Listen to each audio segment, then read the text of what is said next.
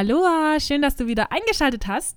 Heute habe ich ein besonderes, tolles Thema für dich, nämlich Praktika, weil es oft unterschätzt wird. Und ich finde, es sollte besser ausgewählt werden, als ich es tat damals. Praktikas. Ähm, irgendwann kommen wir alle an diesen Punkt in der Schule, wo wir das erste Mal hören, so, nächstes Jahr müssen wir Praktikas machen. Da müssen wir zwei Wochen lang nicht in die Schule, sondern dürfen in Betrieb. Und ich saß damals davor und dachte mir, ach nö, kein Bock.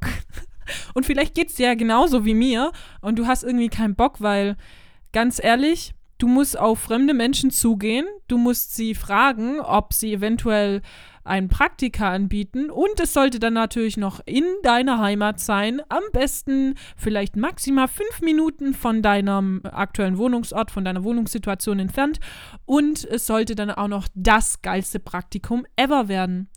Und der Überflieger, der richtige Shit wäre gewesen, wenn du auch noch bezahlt wirst dafür. Und ich hatte Praktikas, die dies nicht beinhaltet haben. Ich war ziemlich angepisst, muss ich sagen. Ich dachte so, boah, ich gebe halt voll Gas und dann bin ich voll nett und dann kriege ich ein bisschen Kohle, dann ist geil, dann ist die Welt cool und dann kann ich damit angeben. Aber dann checkst du vielleicht irgendwann, dass es ja gar nicht darum geht, da jetzt Geld zu verdienen und mit ähm, ja, einem gefüllten Portemonnaie rauszukommen, ähm, sondern dass es viel mehr damit zu tun hat, dass du dir einen Namen machst. Also jetzt stand 2019 würde ich das so übersetzen. Vielmehr hat man damals, äh, als ich noch zur Schule ging, Praktikas so angesehen als Berufserfahrung, als Schnuppern in den Beruf und zu wissen, okay, ich, ich weiß, worauf ich mich einlasse, wenn ich diesen Beruf wähle, ähm, als Ausbildung oder whatever. Jedenfalls möchte ich damit sagen, wenn man es dann von der richtigen Seite betrachtet, nämlich dass ein Praktikum dazu da ist, damit du weißt, ob du diesen Beruf auch wirklich machen möchtest, dass du dann sorgfältig diesen Praktikumsplatz aussuchst und dass du deine wertvolle Zeit nicht für irgendeine Scheiße draufgehen lässt.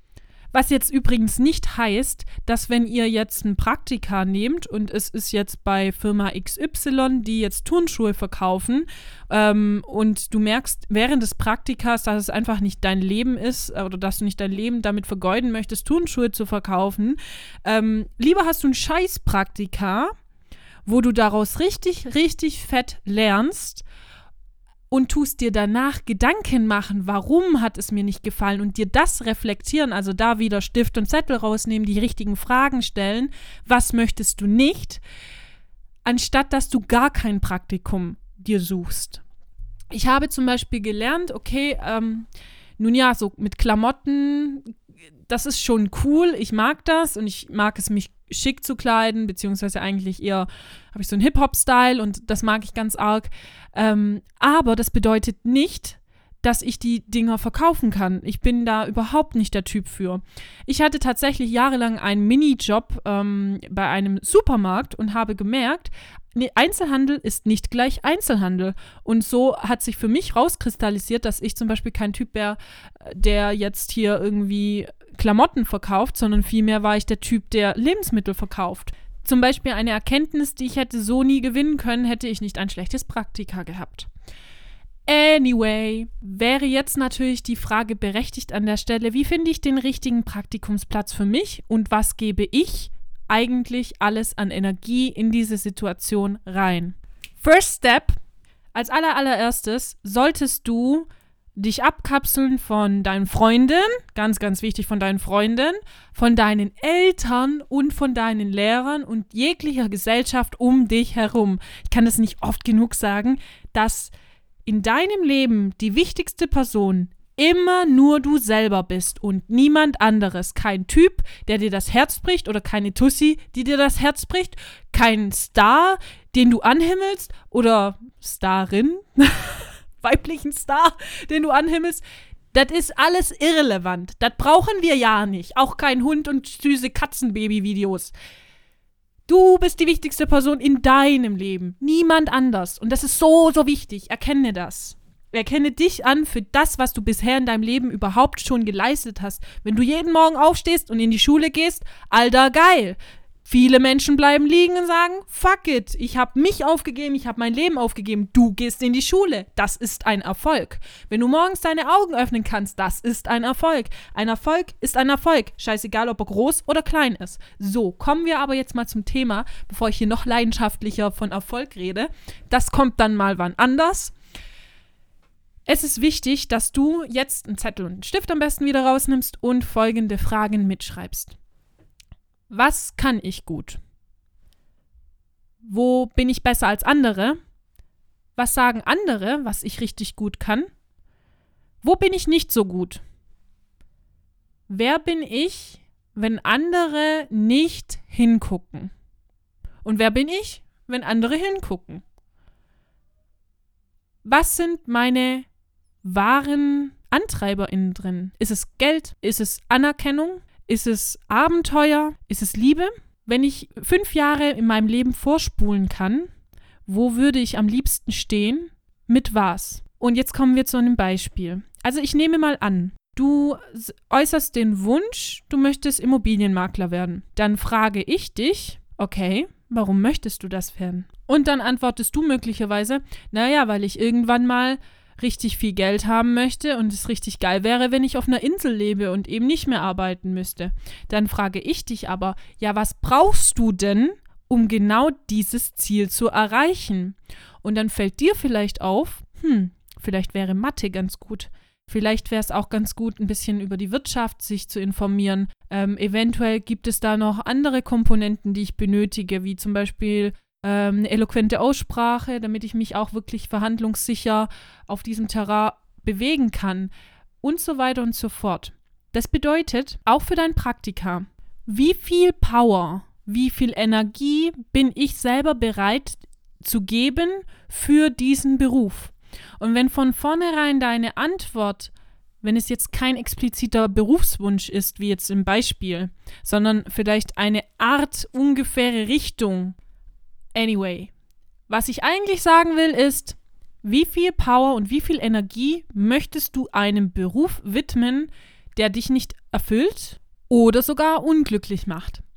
Und das ist so die entscheidende Frage. Und deswegen sage ich dir, wenn du zu diesem Zeitpunkt kommst in deinem Leben, wo es darum geht, äh, die erste Berufserfahrung zu sammeln, dann wähle weise. Es ist deine Zeit, es ist dein Leben und es gibt niemand da draußen, der dir vorschreiben kann, was für ein Praktikum du machst, sondern das darfst du alleine entscheiden.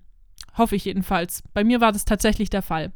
Wenn es nicht der Fall ist und ihr habt von der Schule vorgegebene Praktikas, was ich mir jetzt nicht vorstellen könnte, dann darfst du in deiner Freizeit dir als Aufgabe setzen, dies selber zu tun. Das heißt, setze dich doch mal hin und schreibe einfach auf, was du richtig, richtig gut kannst. Und ich kann dir zum Beispiel sagen, da darf auch drauf äh, stehen, sowas wie, ich singe gut, ich tanze gut, ich kann gut zuhören, während ich male. Ich kann besser als alle anderen Spaghettis auf die Gabel drauf wickeln. Ich bin so gut im Wörter rückwärts herum äh, zu buchstabieren und zwar korrekt. Ich bin gut im Fußball. Ich kann gut Menschen parodieren. Ich habe äh, eine witzige Stimme. Das können Sachen sein, die auf diesem Zettel stehen.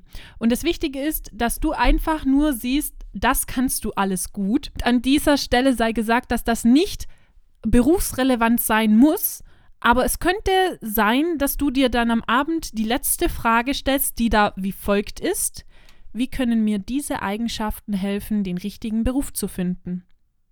Denn unser Hirn ist so konzipiert, dass wenn wir die richtigen Fragen stellen, wir auch eine Antwort bekommen.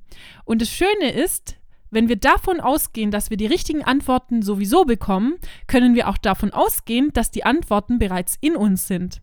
Was ziemlich cool ist an der Stelle, oder? Also, das sind meine Tipps was du auf jeden Fall beachten solltest, ich finde, ein Praktika sollte nicht einfach Larifari genutzt werden, sondern es sollte definitiv bedacht, bewusst ausgewählt werden, denn es ist eine Reflexion von dir, von deinen Werten und äh, von dem, was du später einmal machen könntest, wolltest.